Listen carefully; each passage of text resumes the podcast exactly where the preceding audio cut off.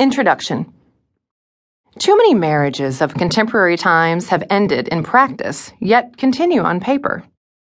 Whether this is a phenomenon instigated by the man or the woman in a marriage is, of course, particular to the marriage. From the female viewpoint, I have to say that it is probably not something that typically unfolds per a woman's preference or expectation. And that is due to the primary reason she gets married, which, you will soon read, is most often the only reason she gets married. So I have to imagine that this marriage in principle only notion is not what most people, least of all women, aspire towards when they take wedding vows.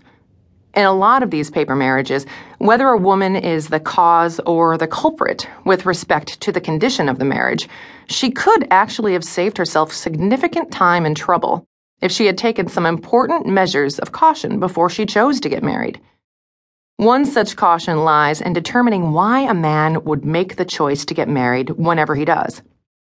Whether you're a woman who is hoping to one day be married, one who is already married, or one who is presently en route to becoming married, and regardless of your age, education, ethnicity, experience, history, or achievements in life, the revelations by married men contained herein are equally as important and widely applicable amongst you.